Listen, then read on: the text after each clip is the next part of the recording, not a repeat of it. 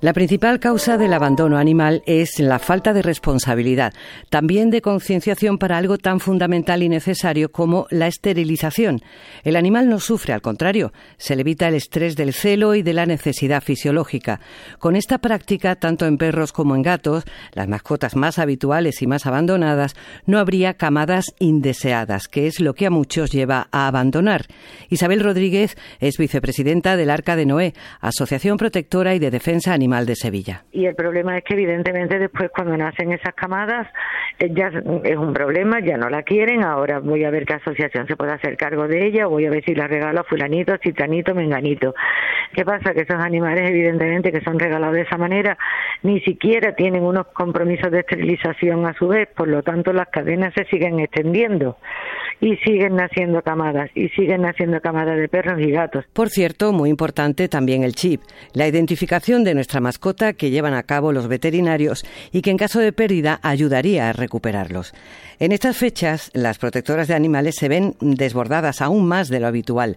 De nuevo, la gente que no está concienciada y que hay quien trata a sus mascotas como algo, no como un ser vivo que depende de quien le adopta y le acoge en su casa, en su familia.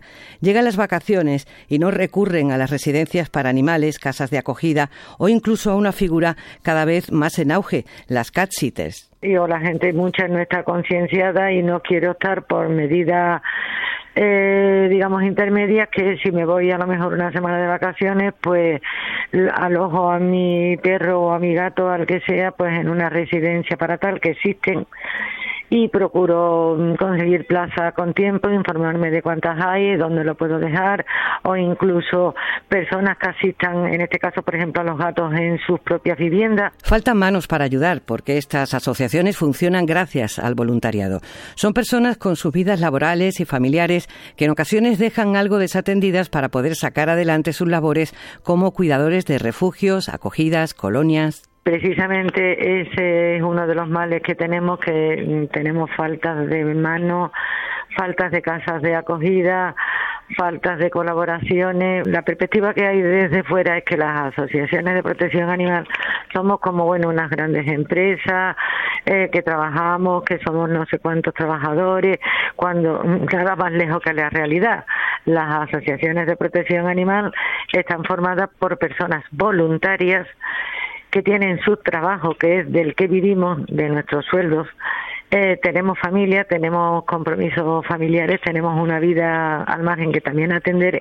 Por lo general, estas protectoras en refugios y asociaciones no tienen subvenciones y salen adelante gracias a la caridad de algunas personas y las difusiones que hacen en redes sociales. Que la mayoría de las asociaciones de protección y defensa animal eh, dependemos de la caridad de, de los ciudadanos.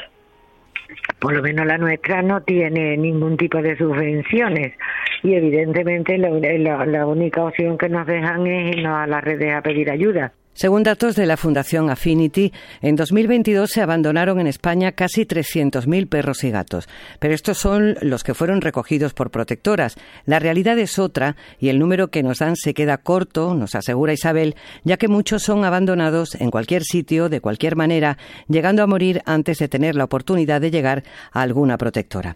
El abandono es otra forma más de maltrato animal y como tal es denunciable. El problema está en cómo demostrar quién y cuándo ha llevado a cabo la y otro problema en este país es que el maltrato es algo asumido por muchos, como lo demuestran algunas prácticas. Porque estamos viviendo en un país en que el maltrato animal como tal está, digamos, como asumido institucionalmente sin que venga el caso, pero tiene que ver evidentemente, es un país donde todavía se celebran corridas de toros y hay muertes, donde muchísimas fiestas en distintos municipios está implícito el maltrato animal. Desde pequeño mucha gente pues tiene, digamos, como asumido que es un que es algo natural, cuando evidentemente para los que defendemos la vida es totalmente antinatural. Todo ser vivo tiene derecho a una vida digna, Cuando adoptamos una mascota debemos ser responsables, tener muy presente que nos hacemos cargo de una vida, de una criatura que va a depender de nosotros.